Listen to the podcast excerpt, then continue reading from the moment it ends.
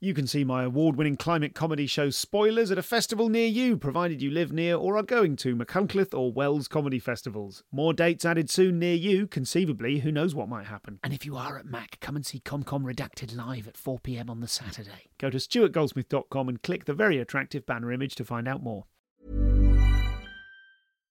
When you make decisions for your company, you look for the no brainers. And if you have a lot of mailing to do, Stamps.com is the ultimate no brainer. It streamlines your processes to make your business more efficient, which makes you less busy.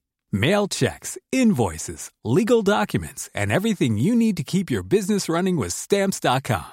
Seamlessly connect with every major marketplace and shopping cart. Schedule package pickups and see your cheapest and fastest shipping options from different carriers. With rates up to 89% off USPS and UPS rates. And with the Stamps.com mobile app, you can take care of mailing and shipping wherever you are. Make the same no brainer decision as over 1 million other businesses with Stamps.com. Sign up with Code PROGRAM for a four week trial, plus free postage and a free digital scale. No long term commitments or contracts. That's Stamps.com. Code PROGRAM.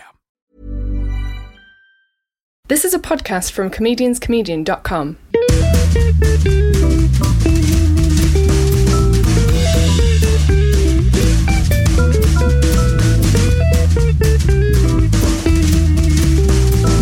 This is the Comedian's Comedian Podcast.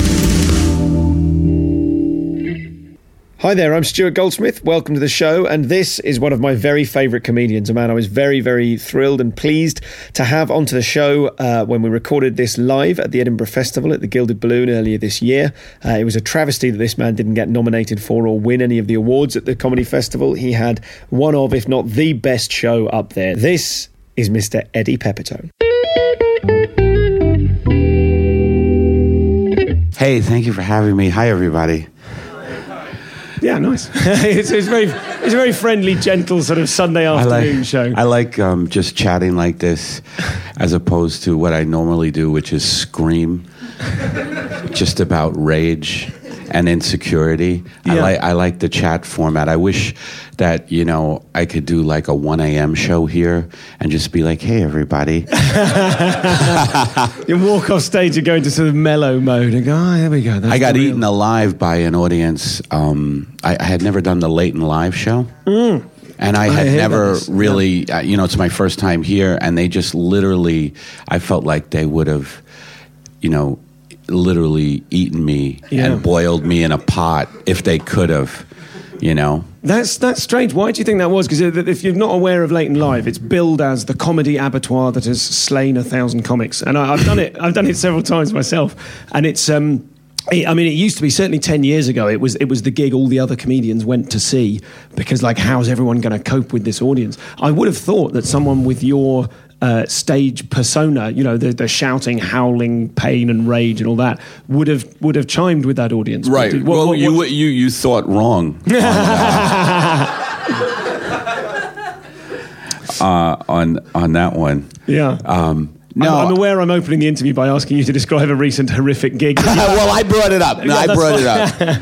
But yeah, it, it, it was it was it's a, it was it was a rough thing. And you know, one thing I find as a stand-up is that I always need to do a show at least once to kind of get the lay of the land and and know what to expect.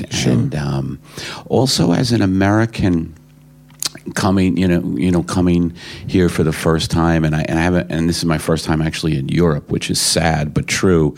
Um, I don't know. You know any of the regionalisms, like Yes. the the real specific things that people talk about, especially on a show like Late and Live. They're Yeah, like, "Where are you from?" and they get really specific, and I'm just and I'm just trying to do all this conceptual stuff that they don't want to hear.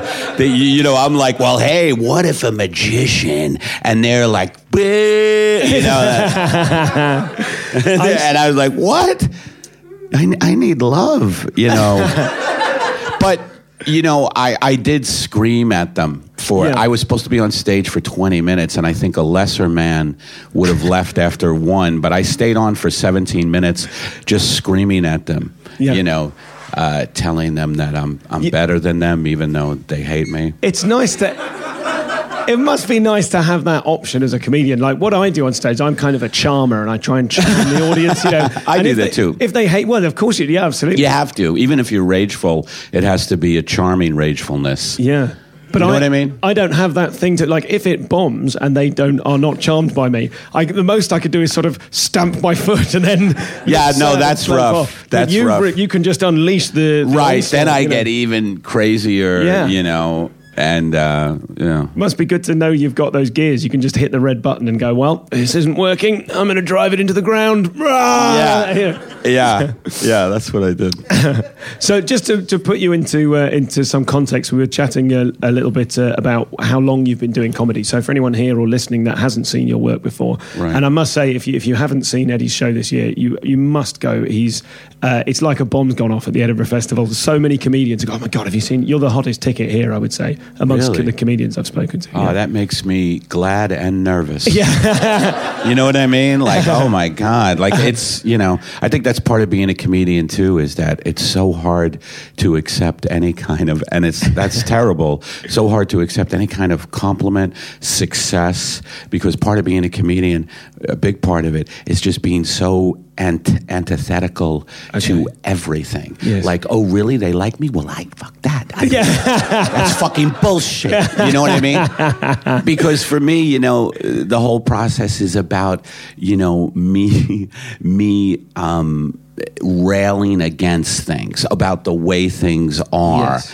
that's what drives me like i'm just not one of the, like imagine you know if you're someone who just you know how, how, what would a comedian be like who's like hey everybody everything is terrific isn't it and there's nothing to talk about like uh we're, oh, that's a beautiful shirt, sir, and that's it. You know what I mean? Like, it- it- ah, it literally is What a lovely, lovely here. person. Yeah. Yeah. Okay. Good night, everybody. What a beautiful world we live in. You know what I mean? So does that and does that come from your that antithetical nature? That is that seems very honestly your approach. It's not like something you've put on for comedy. It's not like okay, now I'm gonna now I'm gonna Yeah. do this. Is I it- think I owe it to my father, who was antithetical about everything. okay. You know, my dad, wa- uh, Sicilian, um, uh, school teacher uh, from New York City, grew grew up in New York City, and uh, he always railed against everything, and I and I really, you know, picked that up. You know, Yeah. yeah. So it's uh, it's part of your it's a, an aspect of yourself that you let to the fore. Is it or is it? I mean, are there lots of is is there an Eddie Pepitone show where you can talk about the stuff that you like, or or could you could you not ever see that happening? I should talk about stuff I like more. You know, um, maybe as I age, you know, I'm 53. Maybe by the time I'm 75, I'll I'll have a show about uh, squirrels. I love squirrels.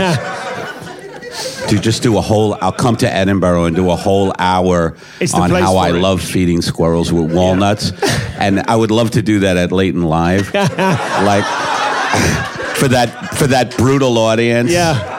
And they'll be like, "We hate fucking squirrels," You know- and I'll be like, "Yeah, but they're very gentle folks." That might be it. That might be the key to you doing Late and Live. Is you go back there next time and you go, right, ladies and gentlemen, here's the squirrel stuff. And by the end of it, they're just eating out of your hand, just all sitting cross-legged on the floor. looking- Squirrels eat out of my hand, well- so why not the Late and Live audience? That's how you're going to get them. yeah, yeah, yeah, yeah. So, uh, so let, us talk about your origins as a comedian. You were telling me before you've you've been doing stand up for was it 15 years? No, no, I've been doing it on and off. You know, well, I started stand, I started comedy. I would say, well, forever, because um, you know, I was one of those kids who, uh, you know, I was, I was, I just found my way into social uh, acceptance through being funny. I mean, I was that typical guy who, uh, you know, got acceptance into the cool kids Yeah. by being funny. You know what I mean? Since I was like, I would say about nine, I started my my my my secret comedy career. But then for real, I started it. I my my dad was a um, you know he wanted me to be like a doctor. Okay. So he was, and he was really like forcing me into like a really good uh, college in the United States, and there was just no way uh, my mind could do like that kind of thing. Okay. Like I, I was just so emotionally disconnected from uh, you know math and all that stuff. Sure. So I, I I I think I started when I was around uh, twenty. Okay. I started. My first thing I did was wrote. I wrote a funny one act play. Okay. And it got produced by the college I was in. So that kind of, then I was like, oh, I'm funny. You know, I'm funny for real. And then I went from, uh, you know, I went from, I, I always have been inter- interested in writing, you know, and I, and I wrote a couple of plays. I, you know, being from New York, I wanted to be like a Broadway uh, playwright, but that never happened because my discipline with writing is very shoddy. Okay. Like you know, uh, I, it's very hard for me to sit down and just write for hours the way real writers do. My mind is more like I, I think of th- like I get inspired by particular ideas. And. Um, and and it's very sporadic. And then then I write that down and I revel in that idea but I have to then share it. Like it's so hard for me because I find the writing process to be uh, very lonely you know what I mean? Like you're not. I'm such a live performer.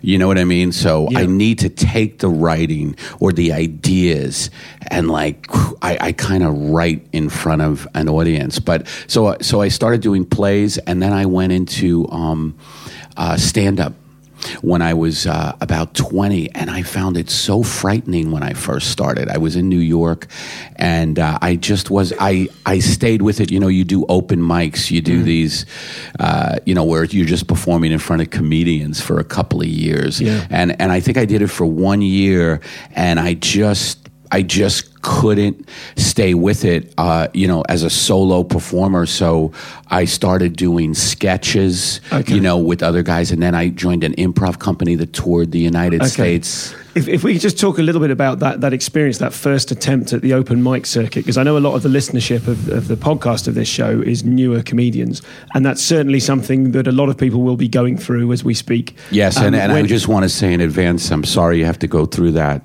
Yeah. It's hideous. It's hideous when there's so few audience, me- few real audience members. You're turning up at gigs, and I'm, I'm fortunately, I'm not in this situation anymore. But I know a lot of people who are trying to find gigs in an increasingly. There's a surplus now of, of comedians. There's Yeah, why? of There's a surplus. Yeah, of, well, I- uh, I- I think Why do you think that is? Well, I think in the UK, my feeling is that the cat is out of the bag. Like everyone has got. Like, stand-up's been so promoted on TV; it's exploding at the moment. Is- is that right? Yeah, I, I when I started seven years ago, if I would tell people I'm, I'm a stand-up comedian, if, if, you know, I, I wasn't full time then, but I, I still would tell people. Um, I'd say I'm a stand-up comedian, and people would go, "Wow!" And now, when I tell people I'm a stand-up comedian in the UK, people go, "Oh yeah, my brother's having a go at that." you know, I, this is genuinely Do true. you think it's because is the economy bad in the UK like it is in the United States? Yes. My my No, this is my theory. This is my theory is that people can't find jobs anywhere and they're like, "Fuck, I could do that." yeah, well, Like instead of being a doctor, I'm going to get on stage and I'm going to tell jokes, I, I certainly think that it, it grows exponentially because the more I think the more people do it, the more people go, "Oh, this is actually an opportunity. This might have seemed like pie in the sky, but actually, this is in this is entirely possible." And so many more people. I I, I went to uh, I went to see a therapist, a cognitive behavioral uh, behavioral therapist, for the first time. And it's the first time I'd seen this guy. Hold on, I- a cognitive behavioral therapist attempting stand up? Or were you getting therapy? I was getting therapy. I was Okay, doing therapy. good. I went to. oh no, no, no! I see what you mean. But it's worse than that. I went to see Okay. this guy, uh, you know, to get therapy from him. Yeah. And uh, Good and- for you for helping yourself. Oh, thank you. and, uh, and he said. Um, uh, uh, he said, "So you're a performer?" I said, "Yes, I'm a stand-up comedian." And he said, "Oh yeah, I'm, uh, I'm having a go at that myself." that's not what you want to hear, is it?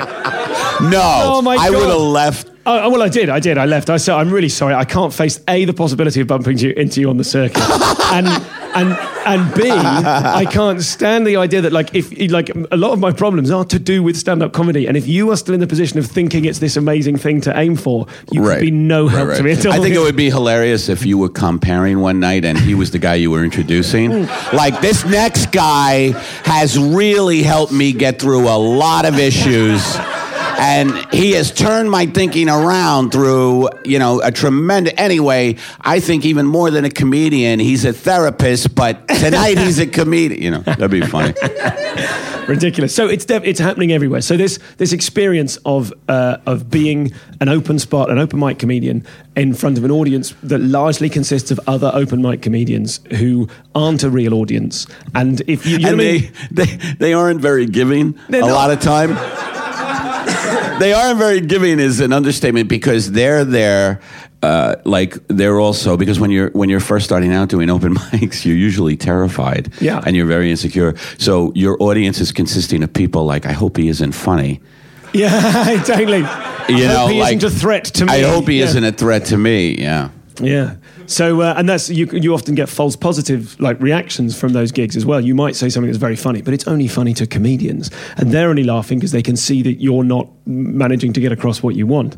And so then when you take that gig, you go, "Oh, this stuff kills in front of my my open mic friends," and then you go to an actual gig, and and people look at you and they go, "No, you know, if you Yeah. if you're on stage going, hey, that was a callback,' you know, and doing all this kind of pseudo revealing of the structure that might delight other newbie comics, people will just look you. Know what you said there that really caught my attention was uh, that they're that you know they're saying things that are only funny to comedians. Yeah. Like what's that about? Yeah. You know what I mean? Like I'm asking you now. Well- like what? No, I turn the tables on Switch on podcasting. Think I'm going to do all this work? No.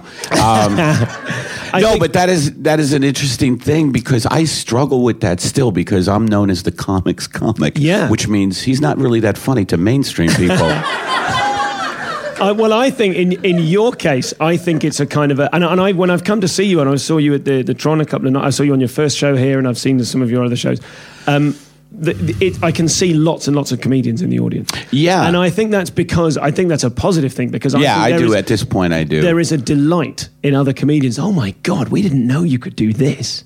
Do you know what I mean? And that's so. I think that's that's Right. that's your your kind of end of it. But I think in the open mic circuit, what I mean is, Yeah. when you're doing. Um, like you know, if you like, there'll be three comics at the back of the room at a regular, like a commercial club. You're playing Jongleurs or somewhere, and uh, it's a commercial club. It's full of stag doos and hen doos. Three comics at the back of the room. You'll say something, it fails to get a laugh, and all three comics piss themselves. ah, well, first, first, you know, part of that is that comics love when they they see a thing fail to get a laugh. Yeah, yeah, yeah. There's something so funny about watching another comic completely, just absolutely not connect with an audience, Yeah. and you're just like, ah, ha, ha, ha, ha. that is so funny because I've gone through that so many times. Yeah, yeah, yeah. Yeah. That's it's obs- it's almost o- an observational comedy experience for comedians. It works like observational comedy. It's almost like something about the dying comic is saying, "Hey, you know when this doesn't work?" And the people at the back of the room go, "Yes, I know exactly what that's like."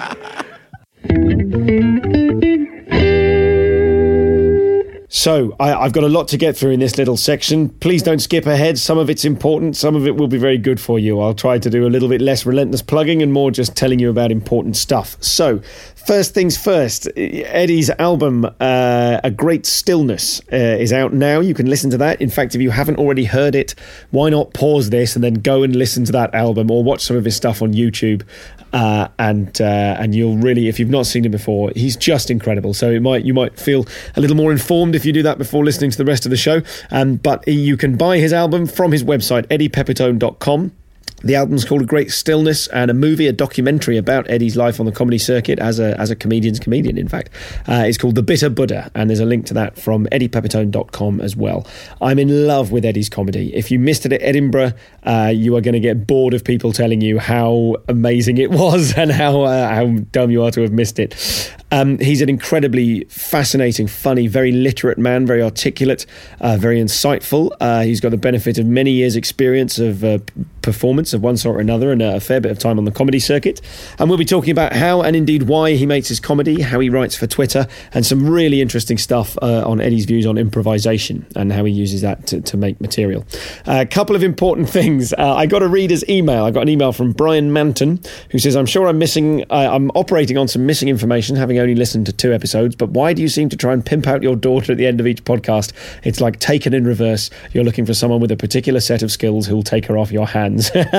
well, that's brilliant. Thank you very much for that, uh, Brian. Uh, just to remind uh, the rest of you who already know and tell Brian and any new people, uh, this is a code word that comedians can say to me if they'd like to be on the show so that I know that they're fans of the show. If they can get in touch with me or when I see people at gigs or if they want to email or tweet or whatever uh, and simply say, I'd be very pleased to be introduced to your beautiful daughter. It's already worked. Uh, the One of the first versions of this, one of the first cases of this happening, is the incredibly good, the incredibly interesting and lovely Mike Gunn, uh, who sent me such an email. I went round to his house earlier this week, and I'm going to be releasing that episode of a brilliant conversation with Mike uh, next week. So that's that's the beautiful daughter thing. You can still submit your new hack at comedianscomedian.com backslash new hack. Uh, these are things that, well, but just have a little a little reminder of this. Uh, new hack are things that you are absolutely sick to death of hearing comedians get laughs from uh, on stage. There are rules up on the website. It's not just for any kind of hack. It's not personal. It's not a witch hunt. We're not attacking any individual. It's just those things when you say to yourself, oh, I shouldn't have said that. That was really lazy. Uh, and the, the fabulous and very funny Kai Humphries spotted a common piece of what I'm calling meta hack. Uh, he texted me recently and said, a bit of new hack is when you come off stage and say, when I did that stock line, a bit of me died. Brilliant. We're taking this uh, into several new levels. Now, very exciting news as promised. Uh, there is a special Comedians Comedian Live coming up in February. On Wednesday, the 6th of February, I'm going to be talking to wonderful comedian James Acaster. I'm going to host, we'll have a support slot, and then James is going to do half an hour of his favourite stuff and some new stuff as well. Then we'll have an interval, and after the interval, I'm going to interview James for this podcast. So everyone will get to hear the interview bit. If you're a, a podcast listener, you'll get to hear that uh, when we release it. But to properly appreciate the interview, or, or appreciate the interview even more so, you've got to come and see the gig. How's that? So James is amazing. He was nominated this year for an Edinburgh Comedy Award, not before time, and uh, he's been supporting Milton Jones on tour as well as being a tremendous act. He's also very, very articulate about comedy. So it should be a really awesome show. So please do come and see that. Tickets are six pounds. It's on Wednesday, the sixth of February. Um, I know that's miles away, but I kind of want to start banging the drum for it now and uh, and giving you a chance to uh, to get in and get your tickets if you you know if you haven't come to this episode yet. If you see what I mean, you can leap in and get tickets now from a link on the Facebook group. I think this will sell out, so please get stuck in quick. Um, you can also find, if you're not on Facebook, you can go to comedianscomedian.com, and that's uh, my that's the sort of basic website for this show, uh, and it's got a link to the Facebook thing on it there, so you can actually read the link without needing to be in Facebook, which seems only fair. Uh, a very quick reader's email now. This is from Dave Miller. Uh, Dave says, during the most recent podcast, you expressed a concern that it was not reaching non-comedians, or perhaps held no interest for them. While I consider myself a comedy nerd, I'm no comedian. What I am, however, is a writer of short stories and poetry, and I'd like to tell you now your podcast is an amazing insight into the creative process. Kind regards, Dave Miller. Thank you, Dave. I really appreciate knowing that. Thank you very much. And I'm also a big fan of the sign off, kind regards. On that subject, I've been really blown away by everyone's response to telling me they're funny for no money. Thank you. Thank you, non comedians, you special, special people. Uh, it's lovely for the, uh, the comedians not to be the special ones for once.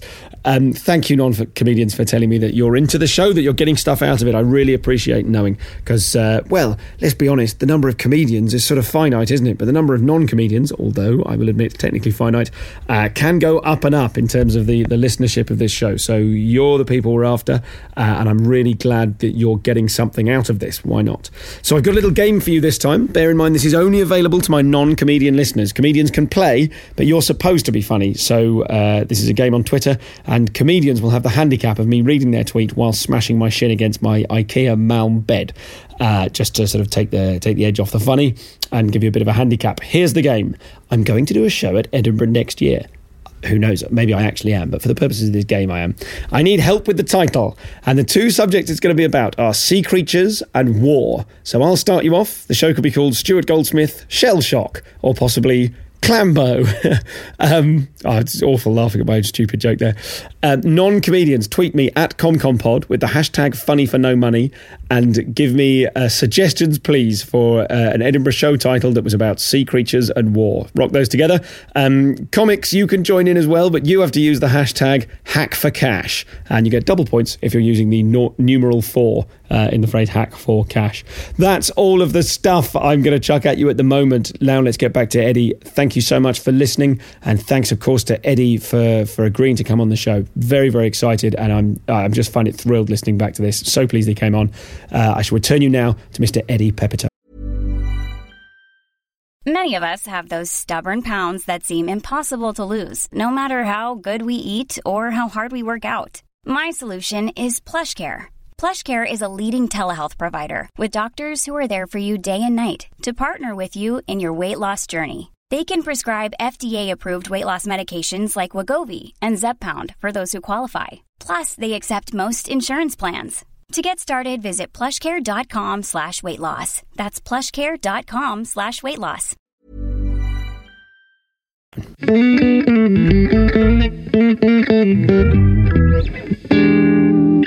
So, in terms of your, your we're talking about your, your genesis as a, as a comedian. So, you got into doing improv shows. Well, yeah. Well, well what happened was that uh, it takes so much courage, you know, to to do stand up because when you first start out, um, it's very rare. Um, I think, even though it seems to me there's more young people who are who who are more with it, but uh, for me to find, you know, not to talk in a cliche, but to like find your voice. Yeah. You know what I mean? Like because when you're first starting out, basically, and th- this is me, and I think this is what a lot of comedians do, is that they come on stage and they're like, "I have a funny idea," or, or "I have a funny thing that I've written about raisins," and they come on stage and they're like, "So, folks, isn't it crazy?" that raisins are really shriveled grapes or but but what i mean is that they're not connected they're not connected to what they are saying they are just speaking ideas Yes. and you know it, it, it, they haven't kind because to me the really good stand-ups are, are are people who can take their lives their actual lives and they're fearless about like okay here is my life. Mm. And you know and they know how to make it funny and they're not embarrassed about their life because people usually starting out are just terrified of revealing any truth. Yeah. You know Yeah. and i remember someone saying only the truth is funny you know what i mean Sure. like only the truth is funny like just, but there are really clever guys who like do uh, i'm just thinking of like Demetri Martin and Mm-hmm. uh, zach Galifianakis, how they how they just can write one liners Sure. that are very funny you know what i mean but i think even that to get to that thing is a process like they found that that's who they are and it takes it takes years Yeah. Yeah, there's um, there's a thing uh, happening in British comedy at the moment with a lot of young people starting comedy. A lot of I saw that. I saw that. I saw that at the festival. Just this young, Yeah, yeah. young kid. I forget his name. He was very good performer, and he was just talking about his mom and dad Yeah. all the time. Yeah. you know. Well, but the- it was really good. You know. I think to a certain extent, the industry kind of the UK industry certainly fetishizes youth, and at the moment it's all it's That's like, all they like do in the United industry. States. If they Sure. could, they would just have toddlers on stage. Yeah, yeah. In, in the ah, how you doing? That would be funny Yeah. if they got younger and younger, and and like stand up became dominated by toddlers. Yeah, they, they'd be they'd be doing all the squirrel material. They'd be like, ah, No, they would be just doing like, oh, you know, uh, a funny thing happened today. I, I made in my diaper, but then I didn't tell anyone. Thank you very much. Thank you very much. Like, I'd love to do a toddler comedian. Yeah, actually, that would be great. Like, just come out and it would look horrible. It might be really funny. That might be. Yeah. You see, that's how I write. By the way, and you're talking about the process. Is that um, like I am? Lit- are you okay? I'm fine, thank you. Medic. Um, but the way I feel like I come up with. Uh, most of my good ideas is in front of audiences like this, or, you know, talking to other comics, particularly like when when I'm just hanging out with other comics, and we just you know comics just talk in a specific language. Sure. Like comics don't just say, "Hey, uh, I really like to shop." You know, comics are just, they just immediately go into, you know, that specific language to comics about, you know, being kind of acerbic about it or, you know, specific veins. But like the toddler comedian, I think I might try, you know, you know, like, good, e- good, good evening. Um, I didn't get my nap, so bear with me. And the, the reveal. It might end- get old really fast though if I'm in like a diaper. Because that's what I, I see it doing, just like Yeah. a diaper and my belly hanging over. And maybe though I would be smoking a cigar. Well, this is well, this is the lovely thing about your comedy is you wouldn't even need to wear the diaper. You could just describe the diaper, and that's the way you know. Like when That would be better Yeah, that would be easy for everybody. for everybody. That's true. You're right. You're right. Uh, that that that is a skill uh, to just paint a picture. Sure, I'm- Like I'm- imagine if I was a toddler who came out and I was in a diaper, you know, and like hi, hi everybody. One a- time I did come out in a diaper. I did. Uh, I did a bit. It, it was pretty good. I I was the Lindbergh baby, Okay. and uh, I just came out and I said nobody really looked for me. Like I I was. I was saying I was alive the whole time, you idiots. I was right by the house, and now I was full grown, but I still had the diaper on. It was a weird bit. But I'm, I'm thinking of the, the, the bit in your in your current show, and I know you you're rotating the material around. There's uh, Yeah, a little bit. When I saw you in, on the your first gig here, I was gutted to see that you didn't do the how'd you get the shirt so so fresh. Oh, I didn't You do didn't the do that bit in time? that first thing. I was saying, "God, do the shirts bit, do the shirts." bit." Oh, okay. But in your um, in your just go and see him. It's incredible. Um, but in your uh, in the show that I did see, you did the uh, the lounge singer having uh, flashbacks of a war.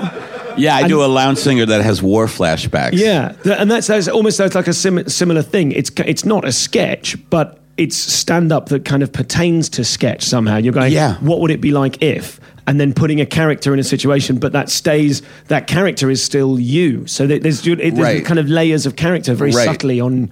On, on your on you as the performer, Right, right, right, right, right. Because I'm so like like I'm so rageful, um, or or or confused about life, or you know that I can, I, like I like to, I like to scream because because it's cathartic. Yeah. So then I could put it into this, you know, like I I love juxtaposing. Things. Well, that's exactly what I was going to say. Is taking the the screaming, you know, battle flashbacks and putting them next to the the. That's what I like to do. I vibe. like That's perfect. extremes, like Yeah. the guy who's going, you know, everything is beautiful. No, fucking Frankie, get down. Yeah. That is the way I do. Like, yeah, you know, yeah. Um, I like psychosis, basically. let's go, let's go, honey.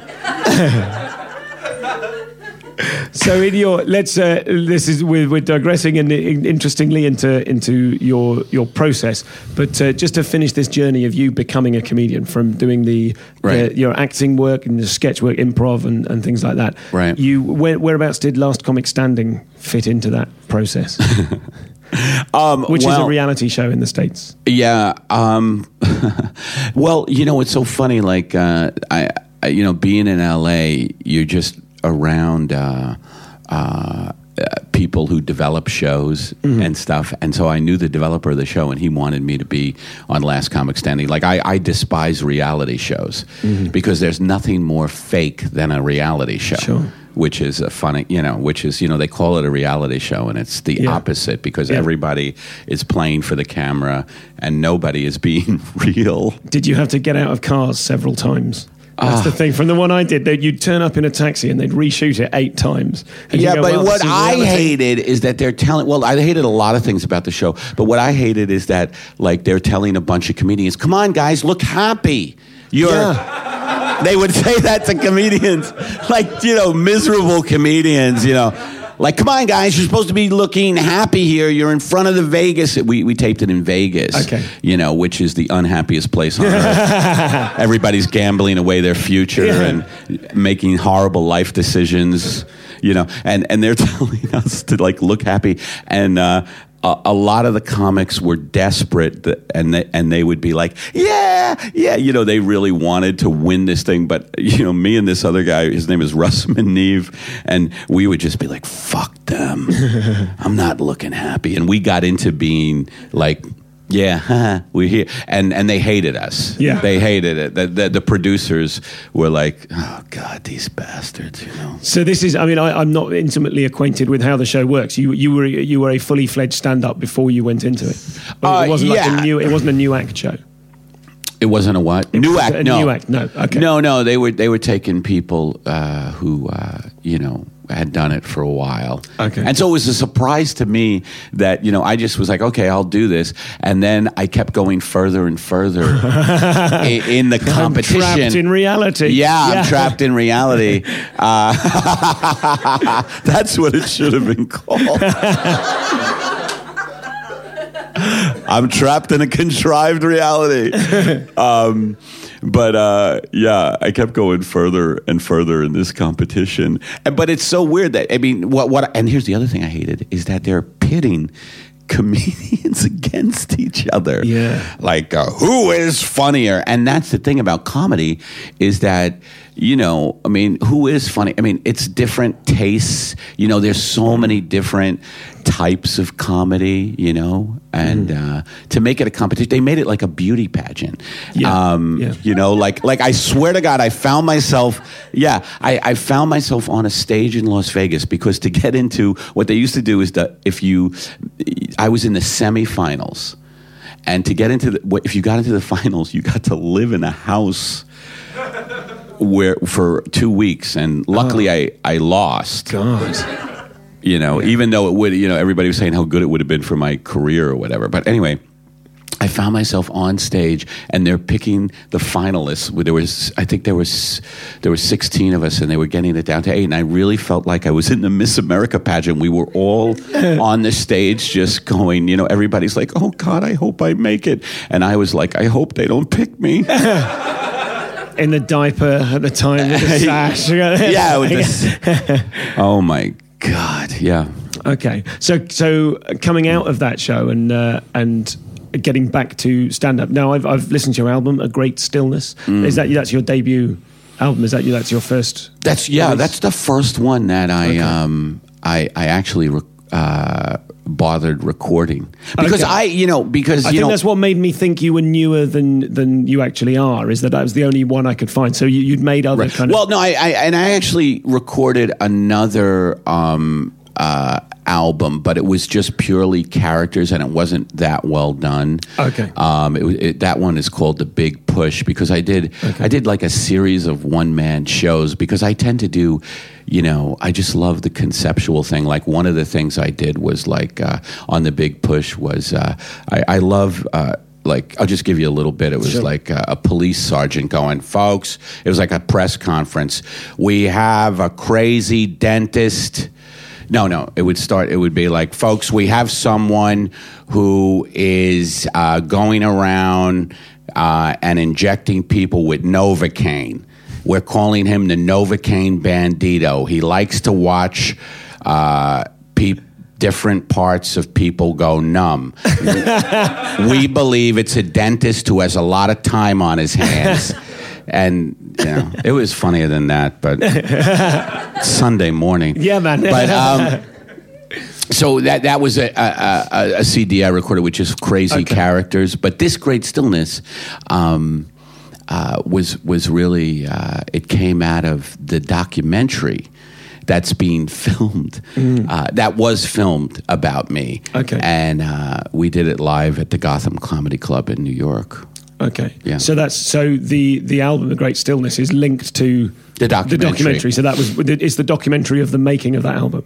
No, no, no. The documentary just follows me around for a year and gets into my family life with my Okay. uh, with my dad. Okay. Yeah. And that's that's being screened. Excuse me. Oh yeah. That's being screened tonight in the. Uh, yes, it's being screened tonight. You should go to it if you can. Uh, uh, it's late though. Eleven fifteen in the caves in the big Mm-hmm. room. Uh, there's a screening, and then we're going to release the movie. Uh, it looks like uh, like late fall. Okay. You know. Okay.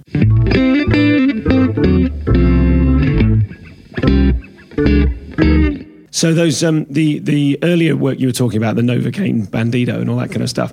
Um, that at what point in your uh, stand up practice did that come out? Because it seems like if, if that did that happen before you were doing regular uh, stand up as yourself, or was, was it a parallel process? Yeah, it seemed it seemed to be like a parallel uh, uh, process that I would, um, you know, I was doing one man shows like just one man shows Okay. where I would just go from character to character, and I think that was helping me build up my confidence Okay. in front of audiences to just be a pure stand up. Do you know what I mean? Sure, sure. Like instead of just a guy who goes, "Oh, this is, you know, a show about characters." You know, not me. Mm-hmm. Just characters. Mm-hmm. But I think it gave me the courage to say, okay, I can, you know, drop that veil and just come out as Eddie Pepitone and, and, and, and be with everybody and then put in the character. So I think it was, you know, a parallel thing. Sure. So well, let's talk then about the, the relationship between you, the real Eddie Pepitone, and the, the persona, the stage Eddie Pepitone. Is there? I mean, it seems Mm. Right. in your work that I've heard, there's a lot of autobiography. There's a lot of um, uh, like I one of my one of the things I always described to friends before I came up here. I hadn't heard of you. Mm. Was um, the bit when you're? Uh, I think it's in the "She's Adorkable" bit when you're uh, you're on the phone and you ring your wife and go, "It's me, me." me like and it's just this beautiful little moment of just finding this howling cosmic pain in the in this little moment of just ringing someone you know and go it's me and then there's this feeling that somehow they don't recognize yeah, it yeah. It's I think that comes from just uh, you know my my insecurity that nobody is ever paying attention to me. yeah yeah yeah exactly that's uh, that's You know what I mean? And like, I think that's a thing uh, with comedians in, in in general is that we so badly uh, need to be the center of attention. Like, I even notice it, and I don't know if this makes me seem like a bad person, but I even notice it when my when my I've been living with the same woman for. Um, uh, I think three years, and like when she comes home, you know, if I'm in the apartment and she comes home and she doesn't immediately say things to me, I'm like, what the fuck? you know? And like I need I, I just I just am so needy, I realize. And so stand up is such a great way to like get get out that need and then, and then maybe you don't emotionally destroy the people in your lives.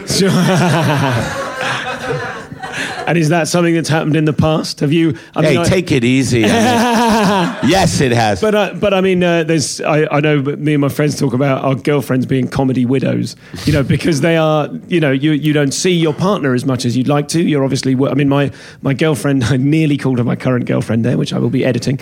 Um, I uh, what I mean is what I mean is my current girlfriend. I don't mean that at all.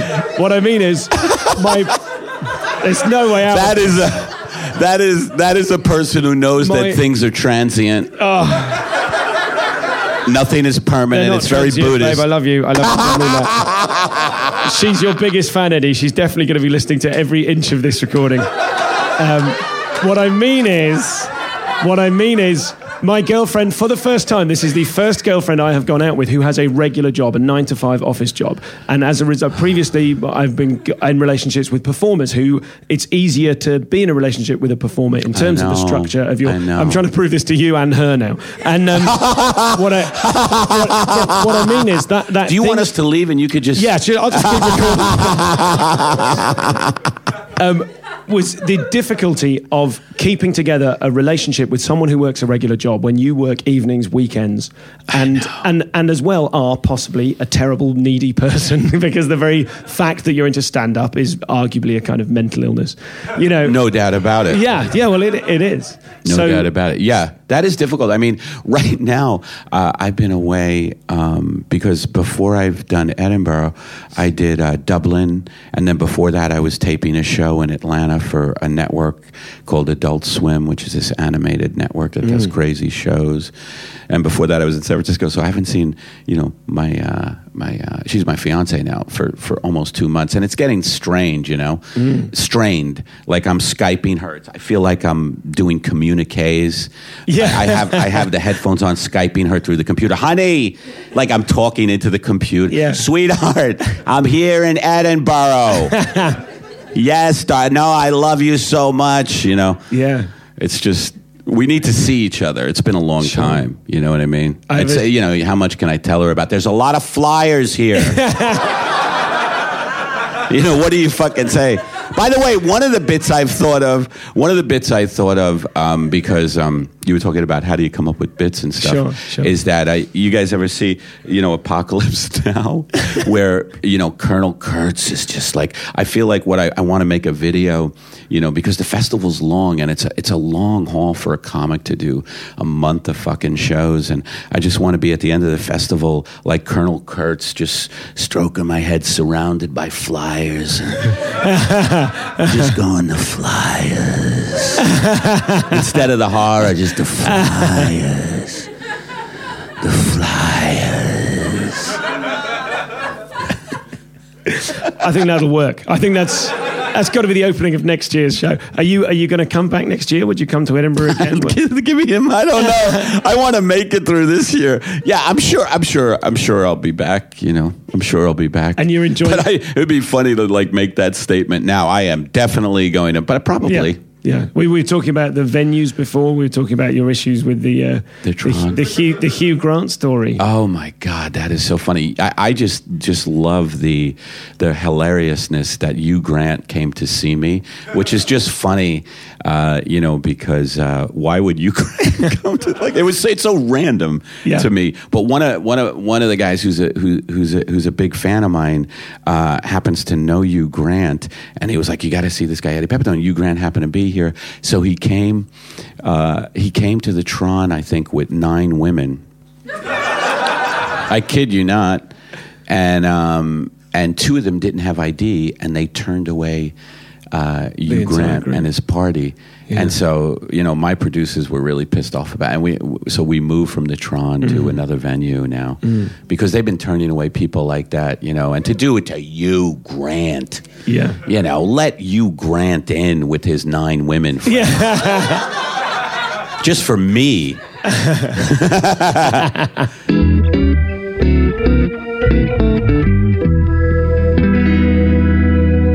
You've brought some some notebooks with you. If we if you wouldn't mind having a look at uh, some of those, we were talking about the the uh, your writing week. Or I mean, I know you said you uh, you are not a disciplined writer. No, I'm not. I And mean, you yet- could see and my yet- notebooks. They they are like they they are like they are like they're like the scribblings of a madman. For the benefit of You the know. listener, uh, there was some sort of fluid spilled on several of those pages. Yeah, coffee, tears, coffee, tears, and tears. Definitely tears.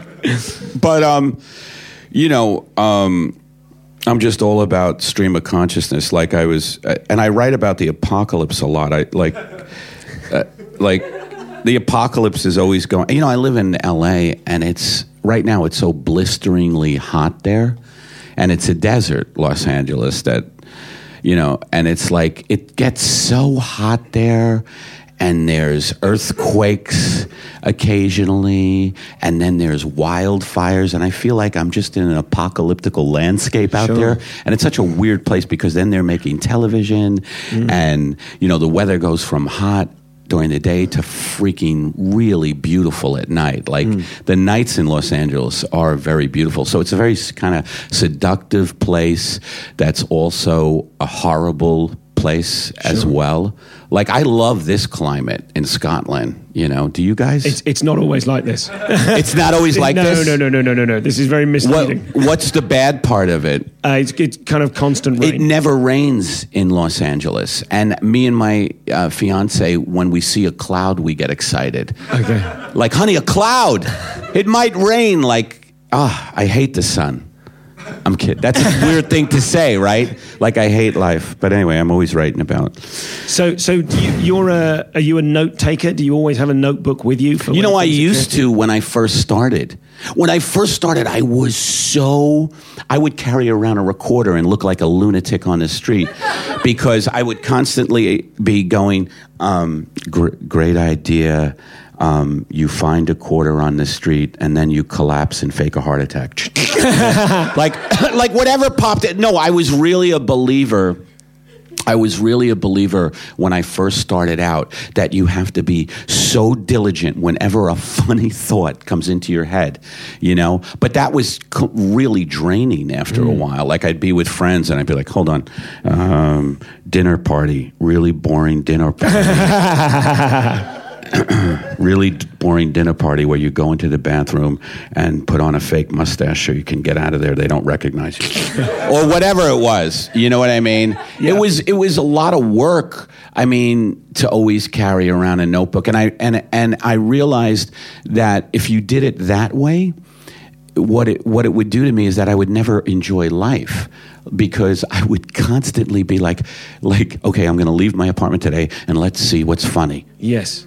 And it was such a strain. So I stopped doing that and now I'm just kind of more you know organic about the process. Like you know just throughout the day you know if you know I'll just be just like um, living my life and Sure. maybe at the end of the day or I usually take what I what I usually do is I usually take I like to write comedy in the in in when I wake up and and what helps me write comedy uh, now is Twitter and Facebook Okay. Yeah. because uh, Twitter and Facebook is such a great thing because it's a captive audience. Um, you know, I have all these followers. I think I have 41,000 followers on Twitter, and then I have 5,000 people on Facebook. So it's like I write jokes, and immediately there's this instant gratification of like, ooh, it's being retweeted. Yeah, yeah. Ooh, ooh, this person says it. Like, it's like having an audience right there. So it helps me just write all these things. Sure. And I mean, one of the things you're known for on, on Twitter, or something that I see a lot, I'm one, I'm one of the 40,000 41,000, Mm. is the your to do lists. Yeah, I have formats. Like I have to-do lists. Like um, one, hose out trunk.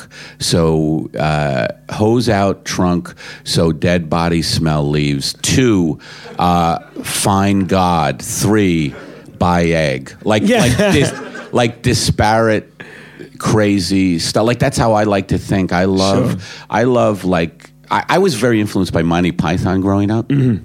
and I and I love random, crazy, silly things. Sure. you know. And is that is, is that part of your is that again something that you just do when they occur to you, or is that a is that a discipline that you go okay I'll do a to do list, or is it something that just spills out as It's when- kind of a discipline when I when when I wake up, but it- but Okay. I, I mean I mean, but it just spills out of me all Mm-hmm. the all that randomness, you know. And I'm still finding a way. I do bring tweets into my act now. Yeah. I carry around like a folder, and I and I scream, "These are my tweets." Yeah. And I'm like, I'm old school. I don't keep them in a phone or a computer. you know, I carry my tweets with me. And nobody fucks with you when you have your tweets with you and you're on the streets going, These are my tweets. People run the other way.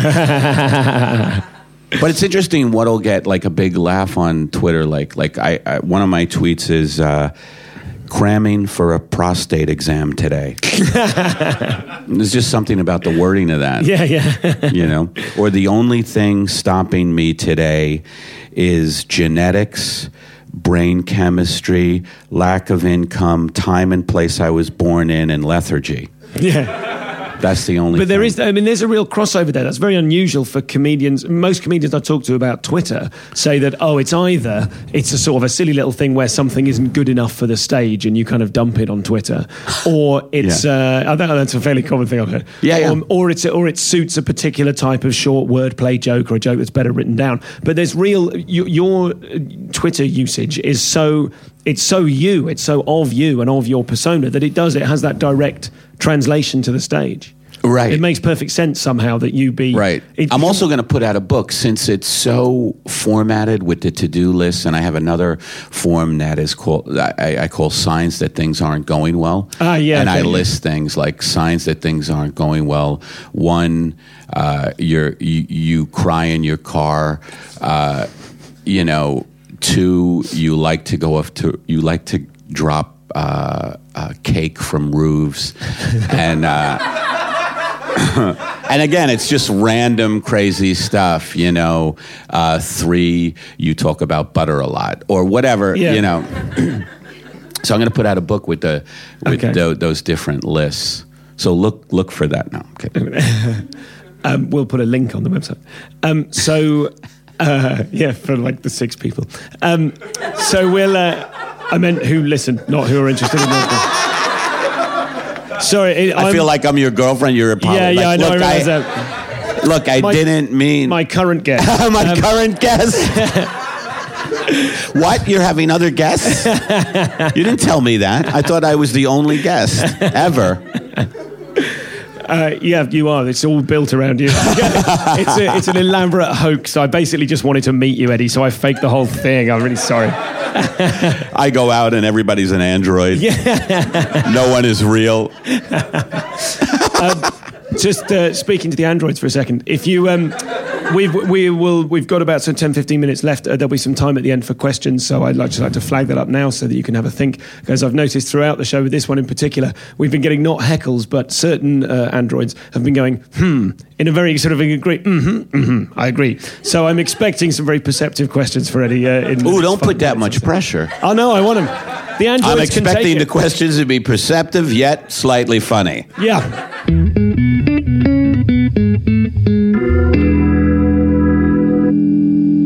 So, uh, so looking just at your notebook, which, as you say, is like it's you, you, you are handwriting notes. Do these ever? Do you ever sit and type? Do you ever put these in a form? Boy, I hate typing.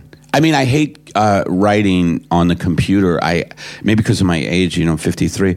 I, I just like writing longhand, you know. But you have to put it on the computer uh, at some point so you can print it out and read it. I mean, I it's hard for me to even read my own writing at this point. But um, yeah. Okay. What was the question? And you, it was just sort of an open-ended. So uh, writing Oh. kind of question.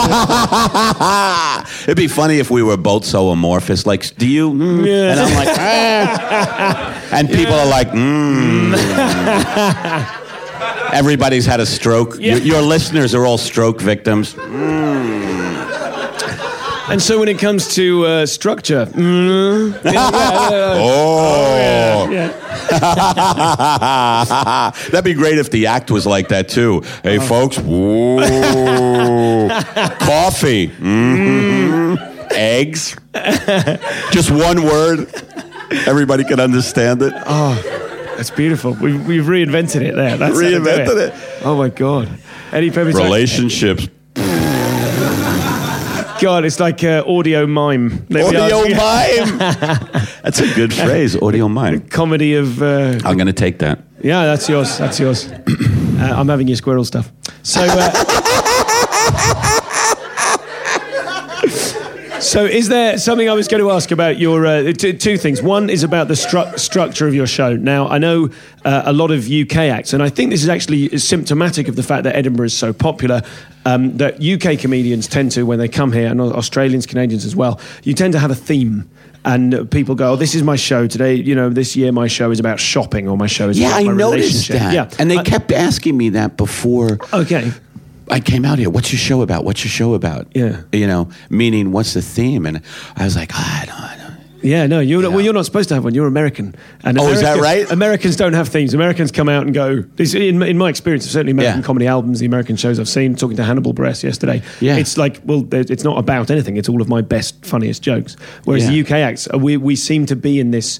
I think because there's so much competition specifically at this festival, that in order to stand out, people go, okay, this is it's this year. It's all about ice, oh, but you know the ice in our hearts. And at the end of the show, at the end of the show, my dad dies, and then uh, there we are. You know, and that's that's the kind of theme, isn't it? You know, you go and it turns out my dad was a snowman, and you go, oh, this is the, ice show. So it's about ice and your father's death? Yes. Yeah. Okay, that sounds like a hit. Yeah, totally. Yeah, exactly. Yeah. So there's there's a lot of uh, you know, and I, I subscribe to that as well. I'm sort of mocking my own thing. You know, I'm doing a show this year. It's about selfishness. It's kind of about you know. Well, that isn't like a bad idea. I realize, you know, that it's it's nice to like lay a structure on it. Mm-hmm. You know what I mean? Like I was just describing the to-do lists and the signs that things aren't Sure. going well, and and and I think you know it, it is good to lay.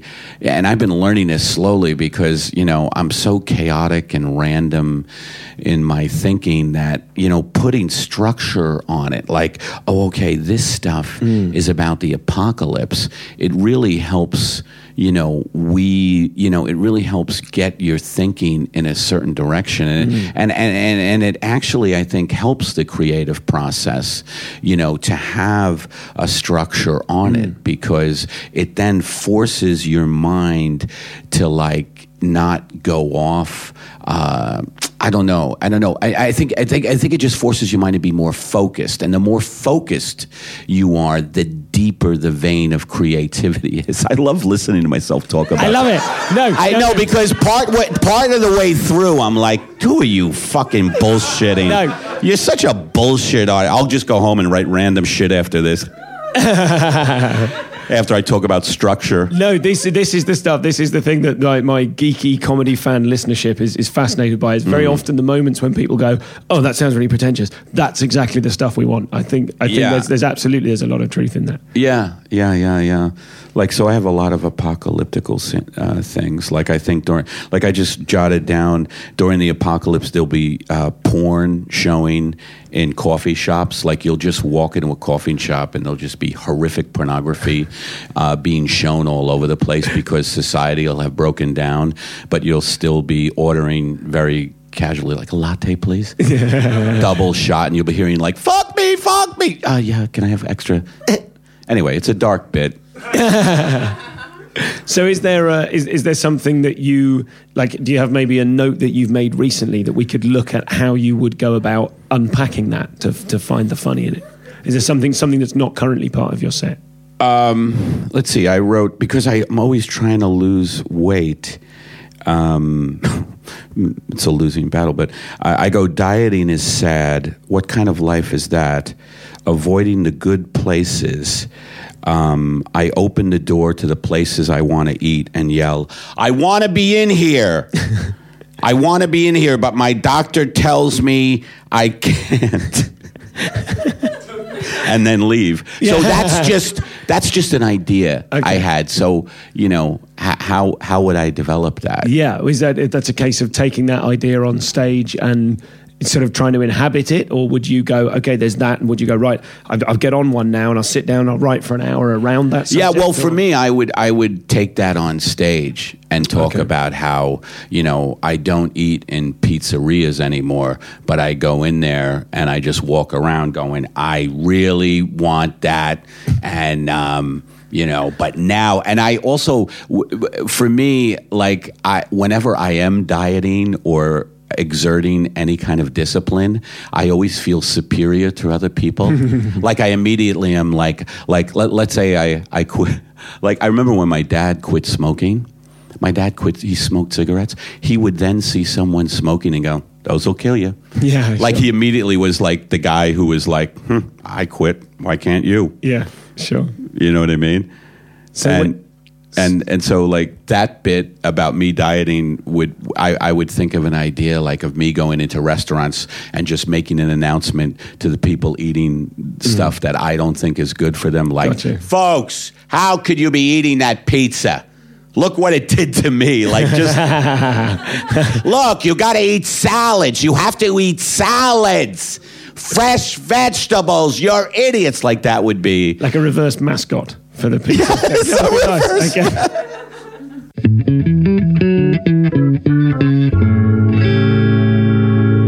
So when you're when you're doing that kind of work, when you're improvising, I mean, the, that, yeah, that, I do a lot of improv. Like I said, I was in an improv company, Sure. so I'm very, you know, I'm very uh, used to uh, being in the moment, and and and and really, for me, the joy of stand up is, is not so much uh, doing the material that's very written.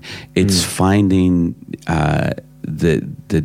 The, the humor in the moment because it's so immediate when you're on stage and you're you're like oh god I, I have this this bit now and it's being written right with these people. It's not in front of these people but with these people. You know what I mean? Like we are writing this together you know, because you're inspiring me. This audience is inspiring me to be funny because the impetus to be funny is is to make these people laugh.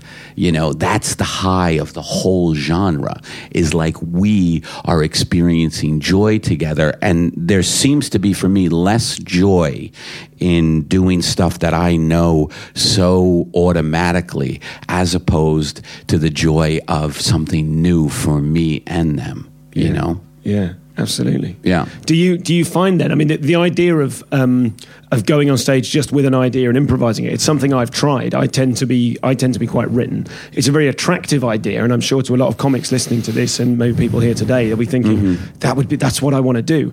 Obviously, that comes with an inherent risk that sometimes A you'll big risk you'll because flop and it won't be funny. if you know. if you're doing that, um, you know, you okay. I've got a great idea about ru- going into restaurants and talking about, uh, you know, how uh, people are idiots for eating this kind of food, and and if it gets nothing, you're Mm-hmm. like, uh oh, that wasn't that fucking funny. You know, and then you tend to go back to you to the stuff that works. Sure. You know, you're like, okay, fuck the improv. Like, you can immediately go, who the fuck am I? I can't believe I was talking about that on that podcast. yeah, I better do that written stuff really quickly. yeah, yeah. you know yeah. what I mean? so- like that's the risk. And you have to push through that risk on stage. Presumably, there has to be times when you're improvising around a subject in front of a room full of people who are just staring at you. And do you? Yeah, one of the options is to go, "Hey, well, that bit didn't work," and, and fall back on prepared stuff. But Right. also, presumably, in that kind of crucible, that moment of. Wow, maybe I'll keep going and, and push Right. harder. You need to. I mean, presumably, like, do you ever feel nervous? Do you ever feel like, Oh, ah, this is tanking, and you? Oh choke? yeah. yeah. Oh yeah. And it's interesting some nights, you know, and it really depends on the night. Like some night nights I'll have the courage uh, to push through that that that you know feeling of rejection of the idea and push through and keep going and then I'll find it because I'm just being so extreme and pushing through and then I'll find it but other nights you know I'll feel that and go and I, and I, and I'll just I'll just go oh forget it you know Yeah. forget it i can't do it tonight and that's really I, I find i don't know about you but i find when when i'm performing so much of it is like the night and how i'm feeling physically and the crowd and like all these factors come into you know what you're going to perform that night or how you're going to perform that night can i put the, this away now You, you're allowed to put that away now. Um, we'll uh, we'll go over to the androids. We've just got a couple of minutes. Um, if uh, if any of you have some uh, perceptive and yet slightly funny, no, or or if or would like to know anything at all, please don't feel any uh, uh, pressure on that part. I've killed the questions, haven't I? Yeah, I've got there's a lady there. If you ask ask through me and just for the sake of the recording it. Yeah, you, you know why? Uh, because I'm sick of America. um, yeah, that's partly true. That's partly true. But uh, eh, because, and, and I love this because I went to Dublin before this and then here, is that I, I it's unbelievable how I didn't know of these UK comics. Hmm. Like, for some reason, it doesn't make it to America. Like, for instance, uh, I saw the Irish comic Tommy Tiernan. Mm-hmm. Uh, he's, he's like I'm like when I saw I saw him live in Dublin for the first time, and I was like, how do I not know of this guy? Mm. How is that? Po-? He's like one of the best comedians I've ever seen in my life. So I really just wanted to broaden my world. It's like, why do you travel? You know what I mean? Because you want to be exposed to new ideas. And like I'm watching, you know, all these comics out here, and I'm like, oh wow, this is um, there's a world of com- not just because you get really stuck in a rut, you know, seeing the same people and being in the same country and stuff. So that that's why, and it and it really and and then the other big reason is that it forced me out of um, my comfort zone. And whenever you force yourself out of your comfort zone, it's painful, but you always grow. Like like I'm expecting to come like once the festival is over and I go back to the states, I'm expecting that I'm going to have a big spurt in growth, you know. But who knows? Maybe I'll just shrivel up and die. There is no finer place on which to end the show. Ladies and gentlemen, would you please join me in thanking Mr. Eddie Pepitone? Thank you.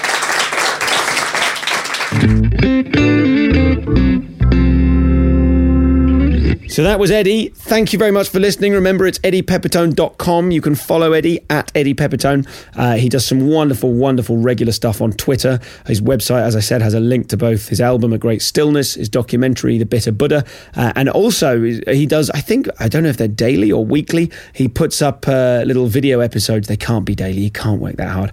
Uh, little video episodes called Pudding, which are just one minute long little YouTube clips, which are very, very funny as well. So go and check those out. Remember, James Acaster is coming on the show on a special live edition. That's Wednesday, the 6th of February. Details at the website, comedianscomedian.com, uh, and indeed on the Facebook page. So please do that. Keep telling everybody about it. and we want Sea Creatures and War. Edinburgh show titles for Sea Creatures and War. Tweet them to me with the hashtag funny for no money if you're a, a non comedian and hack for cash if you're a comic. Thank you very much. Next week, Mike Gunn. Speak to you soon.